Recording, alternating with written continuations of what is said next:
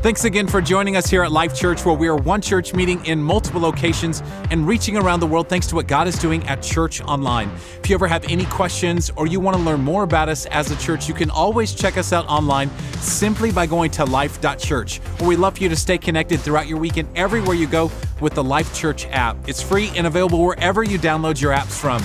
You know, for many of us, the Christian life is better but it's not always easier. When we step into the calling of where God has placed us, it's often met with difficult times and opposition. But sometimes, and most of the time, the first step towards healing and overcoming can begin when God simply changes our perspective. And today, our senior pastor, Craig Groeschel, wraps up his four part message series with another example from the book of 1 Peter in part four of Different.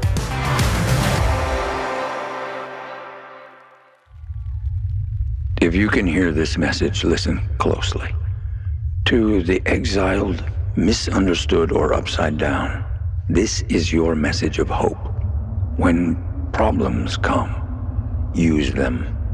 When enemies persecute you, love them. These struggles are a fire, refining you into gold. Look around. You are not forgotten. You are not alone. Challenge what is expected of you. This world is not your home. You are different. Well, I came ready to preach today. I'm wondering if there's anybody ready to hear a message from God's Word. All of our churches, welcome. Today we are in part four of a message series called Different. If you're just joining us, we're actually looking at high points from the book of First Peter. Uh, and as you look at the way Peter wrote, he was very, very direct. He said over and over and over again that this world is not your home. You, if you're a Jesus follower, you are called to be set apart. You are called to be different. You are called to be holy. And today I want to bring to you what I believe is very possibly the most encouraging message that you didn't want to hear. Think that's possible. This may be the most encouraging message that you did not want to hear. Uh, Jesus promised us several different things. Let me show you, first of all, what Jesus did not promise us. Jesus never promised us that everybody would be rich. Jesus never promised us that it would not rain on your vacation. Jesus never promised us that you would not get your heart broken by someone you're dating, and Jesus never promised us that your plumbing would not back up, and my home is a personal testimony to plumbing hell as we speak.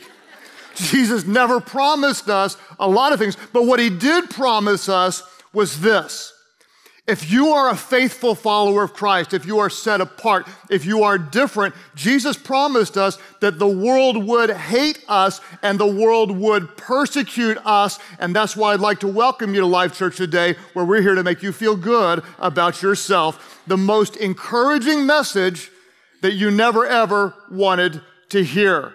Today, I want to talk about a different perspective in persecution. And we'll start with the words of Jesus, then we're going to dive into the book of First Peter. This is what Jesus said. John 15, verses 18 and 20. Jesus said, If the world hates you, keep in mind it hated me first. If they persecuted me, Jesus says, they will persecute you also. Today, we're talking about a different perspective in persecution. And what I want to do, in case you weren't here in previous weeks, is give you a little background on the context of the book of First Peter. Uh, Peter was writing this letter to first century Gentile Christians during a time of extreme persecution. Uh, they were being literally often tortured under a very evil emperor uh, named Nero who, uh, among many things, Nero killed his mom. You may have wanted to do that at one point in your life, but I hope you never did. You know, that, that is, you don't get any worse than killing your mama. He also killed his first wife, Octavius, and many historians believe he probably killed his second wife as well. He was evil beyond measure. This guy had an, an insatiable lust to build. And when the Senate wouldn't let him uh, tear down parts of Rome, uh, many, most historians believe he actually burned, set fire to Rome, this massive fire that burned for days and days and then uh, sparked again and burned and burned. And then he blamed these first century Christians, saying they set fire to Rome. And these already persecuted Jesus followers then faced extraordinary persecution under this very, very evil man. You fast forward to today, and it really depends on what part of the world that you live in. In fact, many of you at Church Online right now, you live in places where the persecution is extreme. Many of you listening in the United States, the persecution may not be as extreme, but it is very, very real. What I hope you'll understand, do not close your eyes to it for any length of time, that in the world today, there is extraordinary Christian persecution. In fact, most people would argue that the persecution is at its worst level today in the history of the world. Let me say it again. Almost every article that you'll read will say that the last decade has represented the worst decade in the history of Christianity and persecution around the world. In fact, just the, the, the, statistics are staggering. In an average month, an average month, over 300 Christians are killed for following Jesus. On an average month, over 200 churches would be burned or completely destroyed. In an average 30 day period, there's upwards close to 800 followers of Christ who will be beaten, tortured, raped, or imprisoned for following their faith. So, wherever you live, the, the pendulum could swing on how severe it is. In some parts of the world, you may lose a family member. In another part of the world, you may lose a job. In some part of the world, you may be beaten. In another part of the world, you may not be invited to a party because of your faith. All of it is persecution. And Jesus said, If you follow me, the world will hate you and you will be persecuted. And that's why today this will be, for many of you, the most encouraging message that you never ever wanted to hear. Let's dive into 1 Peter and look at what he said. Um, he said a lot about this subject, and I pray that it would speak to some people today, inspire your faith, and encourage you to live even more boldly for the one who gave his life for you. This is what Peter said in 1 Peter 4:12. He said this. He said, "Dear friends, don't be surprised at the fiery trials you're going through, as if something strange were happening to you." He's telling these people who are hurting, don't be shocked, don't be, don't, don't be, don't, don't be, don't be surprised that if you're living boldly for Jesus, that you would face opposition. I want to say this to you at all of our different churches. If you are living boldly, if you're set apart, if you are different, don't be shocked when you're criticized, when you're ridiculed, or when you face spiritual opposition. Many of you would say, well, you know, I can't really think of a time that I ever really did face opposition for my faith. And we'll start there and maybe try to understand potentially why that might be. For example, uh, after teaching today, I will get in our car, dash to another city, and go to my third home. My first home is my home. My second home is the church. My third home is soccer fields across America, where my boys play every single week competitive traveling soccer, and they always win, or if they lose, it's only because they were ripped off by a bad call, and technically they won but they didn't really win. And so uh, imagine uh, I'm playing soccer. Imagine you are the opponent. Let's just say that you're on the field playing, I'm on the bench, and I'm not even watching the game. In fact, instead, I've got a water bottle, and I'm water bottle flipping on the bench. Then maybe I'm playing a little game on my computer or I'm posting a selfie on Instagram. And, then I'm flirting with this really cute cheerleader named Amy who's over there and I'm not paying attention. Okay, if you are my opponent, are you concerned about me impacting the game at all or not? The answer is say it aloud, not a bit, not a bit, not a bit at all. Okay. If on the other hand, though, let's say I'm a really good player and I'm not water bottle flipping, playing games, or flirting with anybody, but instead I get on the field and I am a threat to score. If you are the enemy, are you then concerned about me? And the answer is yes, you are, and you're going to do anything you can to stop me. The same is true when it comes to spiritual things. If you are on the Jesus team, you believe in Christ, but you're on the bench. In other words, you've got the jersey, but you're not in the game. I mean, you, you'll, you'll, you'll come to church every now and then because you got to do that when you're on the team. You'll show up to the game, but you're not engaged. You're not, you're not praying for miracles and asking God to do something and interceding on behalf of others and tapping boldly into the power of God and going before his throne of grace, believing that he would help people in their time of need. You've got gifts and talents, but you're not using them to further the kingdom.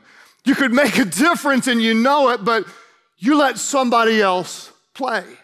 You're not giving generously. You may tip a little bit here and there, but you're not strategically, prayerfully asking how I can use what God has given me time, talent, and resources to influence others and be generous and make a difference in the world. You, you, you believe in Jesus, but you're not representing him boldly. You haven't invited anyone to church and you're not sharing your faith. You've got the jersey on, but you're not in the game. The same is true in that example that your enemy takes no notice of you.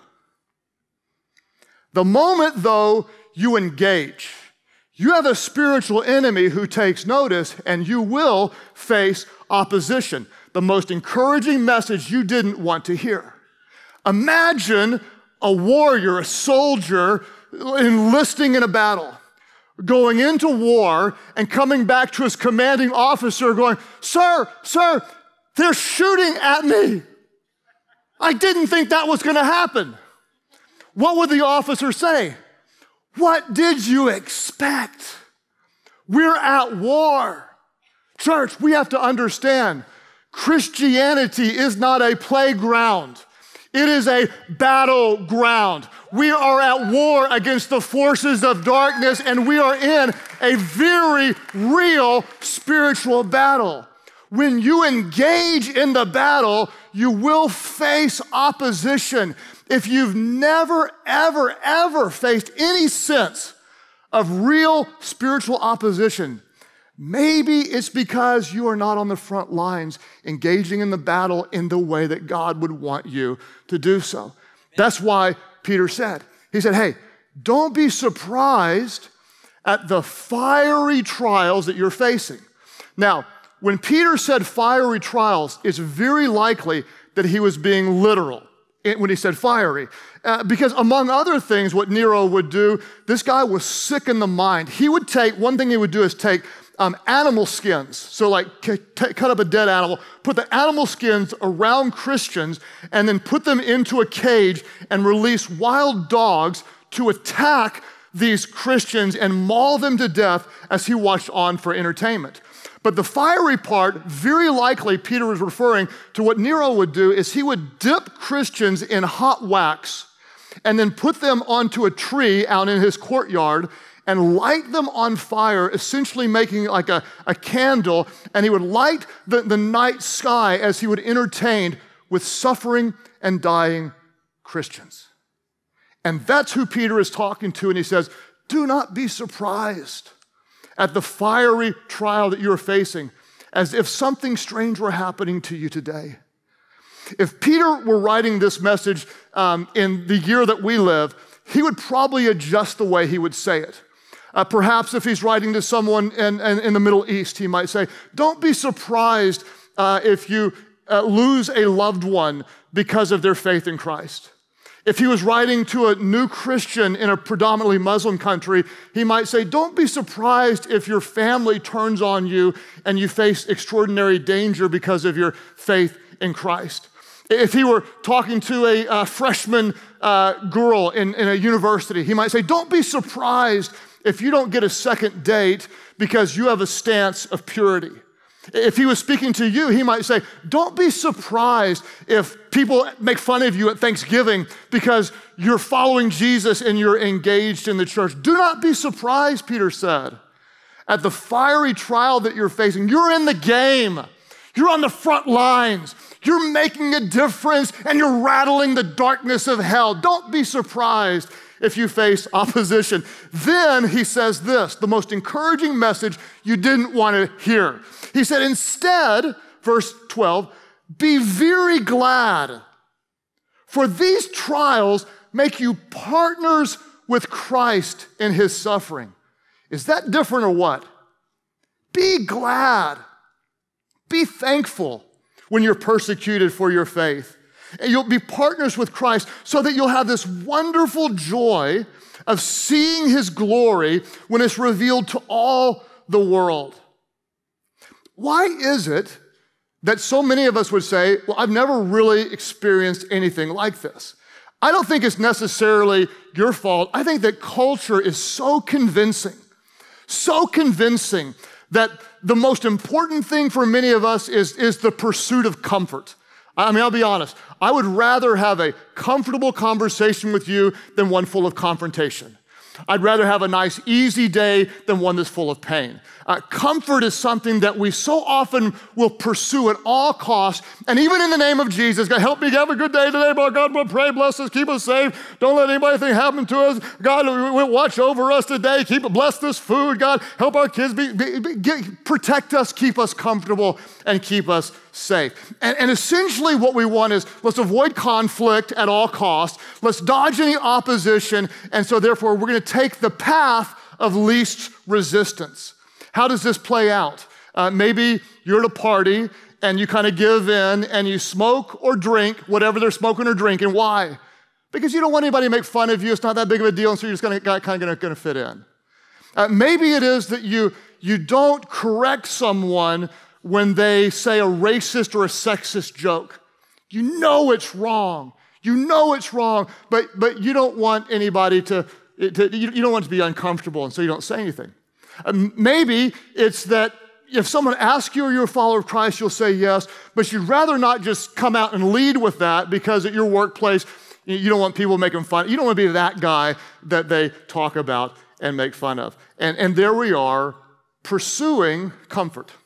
In fact, what I want to do is I want to show you just a couple of cycles, and I want you to think about these two cycles and ask yourself which one most represent your life last week. Let me show you the first one. It looks like this. This would be kind of what culture says. Above all else, we're going to pursue comfort, we want to be happy. And, and, so when we pursue comfort, then that forces us in many ways to avoid opposition. I don't want to upset anybody, I don't want to make anybody mad, you know, let's have a good day. But the problem is when we avoid opposition, our faith, it just seems to weaken. We're not standing for anything, we're not passionate about much. And our faith, for some reason, we just don't feel so close to Christ. And then we wake up one day and we feel very, very empty. Life feels so empty. There's got to be something more. So, what do I do? I'm going to pursue comfort. I'm going to pursue comfort. And maybe, maybe this thing, that place, this many likes, that relationship, whatever it is, maybe that will fill my void. Pursue comfort. Avoid anything difficult. Why, why don't I feel close to Christ? I, I need to have something else out there that's going to make me happy. There is another way to live. But let me warn you you have to be different. And the only way you really live like this is when you recognize that you are a foreigner in this world. You're a stranger, you're a pilgrim, you're a sojourner. These are the words that Peter used. You're just passing through. But actually, you come from a heavenly kingdom, and you serve a king that is not from this world.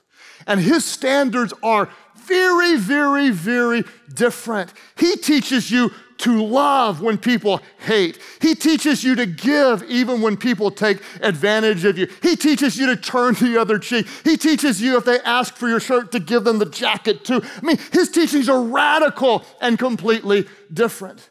And there is a totally different cycle that looks like this when you are instead living boldly for Christ, standing up, sharing Him, expressing His love, suddenly when you live boldly, guess what you do?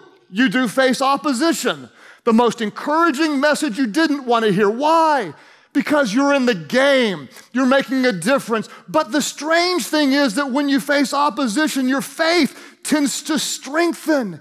There's something about it when you're living by faith, when you're on the edge, when you're comfortably uncomfortable, meaning that, you, that you're, you're, you're living by, by faith and not by sight. Then one day you wake up and realize, oh my gosh, I'm so much closer to Christ. How did this happen? His word is alive to me, He's guiding me daily. And suddenly you find yourself living even more boldly than ever before. Leave those up for just a moment. Look at them, if you will, and ask yourself, which cycle? Best represents your life in the last week?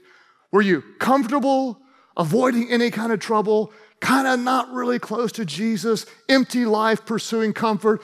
Or instead, were you living boldly? Were you facing some opposition? Were you going through and realizing, I am closer to Christ because of my obedience? And it stirs you even more intimately to share your faith. Which one would you say best represents your life in the past week? The most encouraging message you didn't want to hear that when you're different from this world, they will not always like you, but these trials will make you partners with Christ. 1 Peter 4:19 to me is probably my favorite verse in all of um, this, this, this book. This is what Peter says. He says, So if you're suffering in a manner that pleases God. Let's all read this aloud. Everybody read it aloud. What does he say? He says, Keep on doing what is right. Let's say it again. I need somebody from Broken Arrow, from Yukon. I need somebody from Tennessee. Let's all say it aloud. So if you're suffering in a manner that pleases God, keep on doing what is right and trust your lives to the God who created you, for he will never, ever fail you. Keep on doing what is right and trust your lives to the God who created you because he will never, ever fail you. Uh, let me tell you what is one of the driving principles of my life. And before I tell you what it is, I want to illustrate it with a story the first time I really lived this out. Uh, I read this verse years ago when I was a brand new believer in college. And it was my final year of college, and I was nominated for this award that was the, it was called the All Greek Man of the Year. Now, pay careful attention. I did not say All Geek Man of the Year, but all Greek. I was in the fraternity system, and there were a handful of guys that were nominated for this. And for some reason, I actually really wanted to win it. I thought this would represent something that meant a lot to me at the time. And so I had to fill out a form that would go before a board of maybe, you know, 10 or 12 professors. And I knew every professor on the board, and there was not a single one that was a Christian. And most of them were actually hostile toward the things of God. They didn't like Christianity at all. And I filled out this form about, you know, different successes in leadership. And the last question was something like this What was you know, your most valuable thing that you received at the university, or what was the biggest, most important thing, or whatever. And I just remember that the answer was very clear. It was that I had met Jesus, that my life was changed, that I once was in darkness and I'd seen the light, my eyes were blind, and now that I could see, I was spiritually dead, and now that I'm alive. That was the true answer, but that was not an answer that was likely to help me win the award. In fact, it was very likely to disqualify me in the eyes of those professors. So I had just read this verse about do what's right and trust God, and I'm really there thinking, well, maybe it's right to win the award, get that influence, and talk about Jesus then. So I can say what's politically correct or I can say what's true. And I wrestled with it and I wrestled with it, and finally I just decided I'm going to tell the truth. And I wrote down something about Jesus saved me, and you know, just really an exclamation point, bah, there you go, just point, you know, and, and I turned to them. Here's the principle this is the principle that I try to live by. I don't always get it right, but I pray this speaks to someone. The principle is this in every area of your life, in your family, in your finances, in your relationships, in your work life, whenever you're peer pressured, any area of your life, do what's right and trust God with the results. This, this is going to speak to somebody. What do you do? How do you live? We, as Jesus followers, we do what's right and we trust God with the results. We don't cut corners. We don't take shortcuts. We don't try to do what we think will get us to the end result faster. We do what's right and we trust God with the results. We do what's right in our relationships, and we trust God. If we have to have a hard conversation, we have a hard conversation. If we have to confess something, we confess something. If we have to stand up and say, I'm sorry, I can't do that, even though it may cost me, we stand up and say, I won't do that, even if it may cost me. As Jesus followers, what we do is we do what is right and we trust God with the results. As long as you're suffering for doing something good, keep on doing that and trust God who will never, ever fail you. What do we do? We are different. We do what is right and trust God with the results. Now, some of you might be wondering so, Craig, did you win the award or not? Does anybody want to know if I won the All Greek Man of the Year award? Anybody want to know? Okay. Did, did, did I win the award? The answer is I am not telling you. Because winning or not winning is not what matters in that story. What matters is that as Jesus followers, we do what is right and we trust God completely with the results. The most encouraging message that you'd never want to hear. If you are like this world, the world will love you as its own. You'll never be persecuted. If you are following Jesus, you cannot be like this world. Do you understand this? You won't raise your kids like the world. You won't use your money like this world. You'll have different morals from this world. You'll have different values from this world. You'll have different types of conversations from this world. You'll be different at work than this world. And if you are not like this world, guess what? The world will hate you at times. Is that fun? It's not fun, but the odd thing is, it does something to you, and you recognize, I am a follower of Christ. And it, and it builds some kind of boldness in you, and, and, and, it makes you different. I have people sometimes ask me, it looks like, you know, persecution's coming more to our part of the world. This is where I live. Like, things could get worse. Does that ever scare you? The answer is, no, not at all. Not a bit. Not in the least bit does it scare me. In fact, to be quite honest, it actually excites me a little bit when I think that there might be a little persecution because I would argue all day long persecution never ever hurts the church. It always strengthens the church. Persecution never ever weakens faith. It, it causes our roots to grow deeper in the things that matter. In fact, I think that in, where I live right now, it's so easy to claim to be a Christian that many people probably aren't. And when there's a little persecution, it puts some, it puts some stakes to it. It matters. If we are followers of Christ, we are willing to stand for some things and to be persecuted if we are. Let me show you the slide one more time. Look at it again. Just look at it again. Which side best represents you? Be really, really honest. We're going to talk about it in our life groups. Are you like most people? Life is about you, your comfort, your, your, your, what can I get? Avoid opposition. Your faith is weaker. Life is empty, and so you're on this continual pursuit of something that's going to matter. Or are you one that have died to yourself? And Christ is living boldly through you. And sure, you face some opposition, but your faith is strong and you're closer to Christ than you've ever been before, and it continues to build your faith. Which one best represents you? This is what Peter says as he's wrapping this up. And I love the fact that he's, he's speaking to people that are really, really grieving in persecution. And watch what he says. He says, God opposes the proud, but gives grace to the humble. He says, So humble yourselves under the mighty power of God. And at the right time, our God will lift you up in honor. Now, watch what Peter says. He says, Give your worries and cares to God because God cares about you. I want to pause for a moment and recognize that there are a lot of people that are hurting right now. Um, Amy and I were a part of ministering to three different families that had three tragic deaths this week, and our hearts are so heavy. Hearts are so heavy. We're facing other stuff just with people that we love close to us that's, that uh, has us awake and, and praying and difficult sleeping. There's so much pain in this world.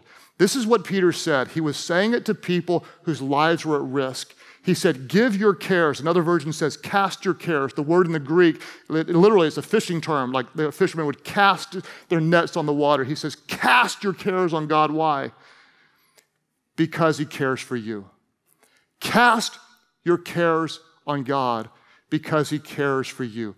If you're living different. If you're being bold for Christ, you may face spiritual opposition. It may come in the form of persecution, it may be in some other way. And then what do you do? You let it build your faith. You cast your cares upon Him. Why? Because He cares for you. And then this is how Peter is finishing his letter. He says this He says, It's so beautiful. He says, So after you've suffered for a little while, this is what our God will do. For those of you that are suffering, after you've suffered for a little while, our God will restore, He will support, He will strengthen you, and He will place you on a firm foundation. After you've suffered for a little while, what will our God do? He will restore you. He will support you. He will strengthen you and he will place you on a firm foundation. All power to him forever. Hear the word of God. After you have suffered for a little while, just because you're suffering doesn't mean you're not following Christ. The fact that you are suffering may be a direct indication that you are in the game and there is spiritual opposition. After you've suffered for a little while, what will our God do? He will restore you. He will support you. He will strengthen you when you are weak. His strength is made perfect, and He will put you on a firm foundation, the rock of His Son Jesus.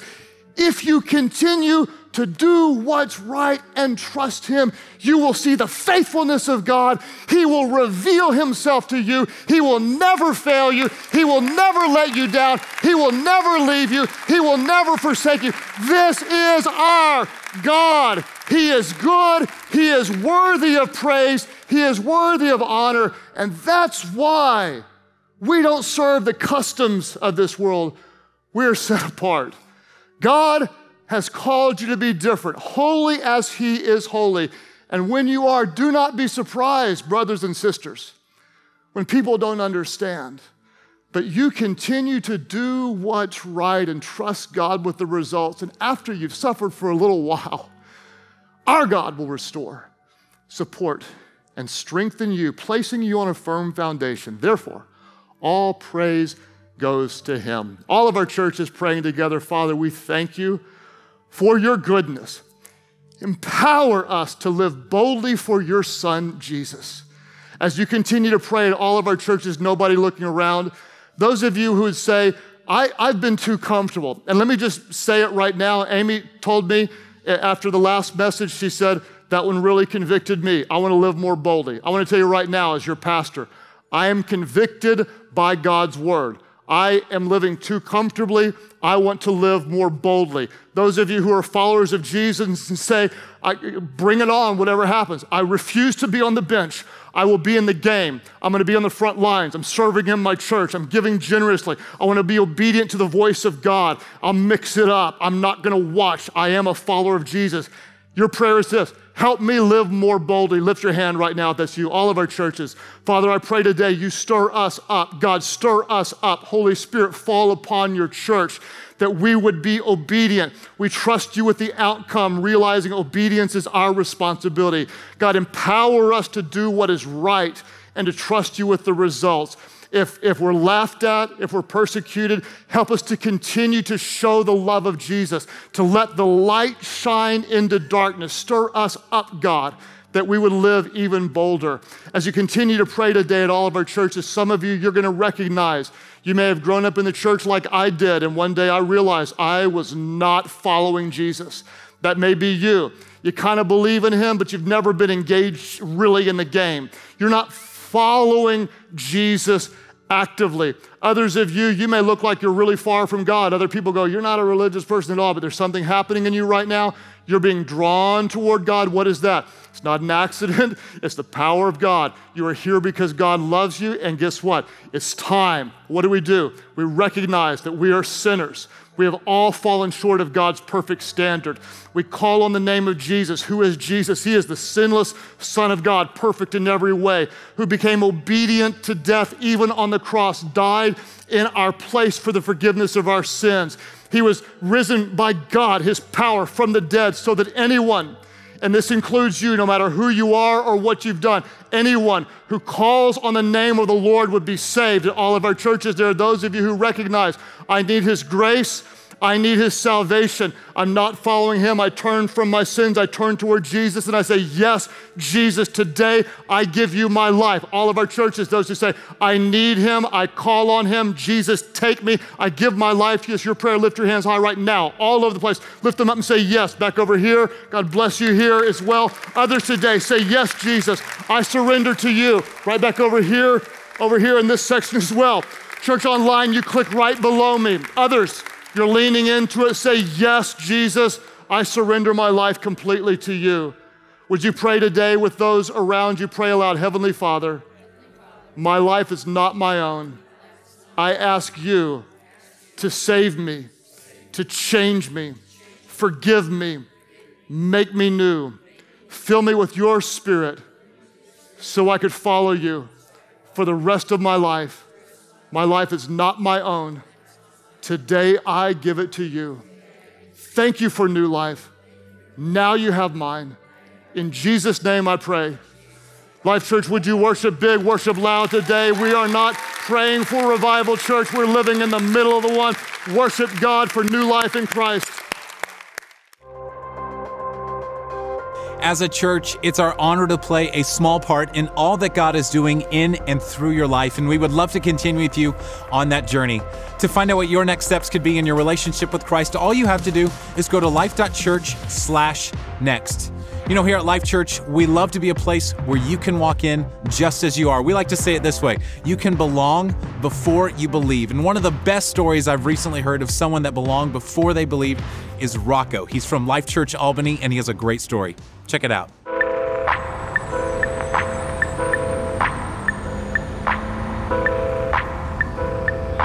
I'm Rocco Arquina, and this is my story. I'm a local barber in uh, downtown Albany, New York.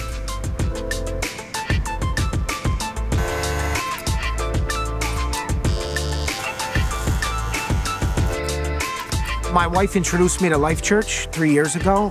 My first impression was great, but after that, I just felt skeptical, doubted it. So I knew about God, I had the tattoos, but I didn't really know him. I felt like I wasn't following Christ the way I really should, like I am now, you know what I mean? But I went ahead and started serving at the church three years later. Now my uh, relationship with Christ is uh, very intimate. I talk to him on a daily basis. My, my relationship with him is, is amazing. Thank you to all of you who consistently give, serve, and pray. You are the ones that God is using here at Life Church to truly make a difference around the world as we live out our mission of leading people to become fully devoted followers of Christ.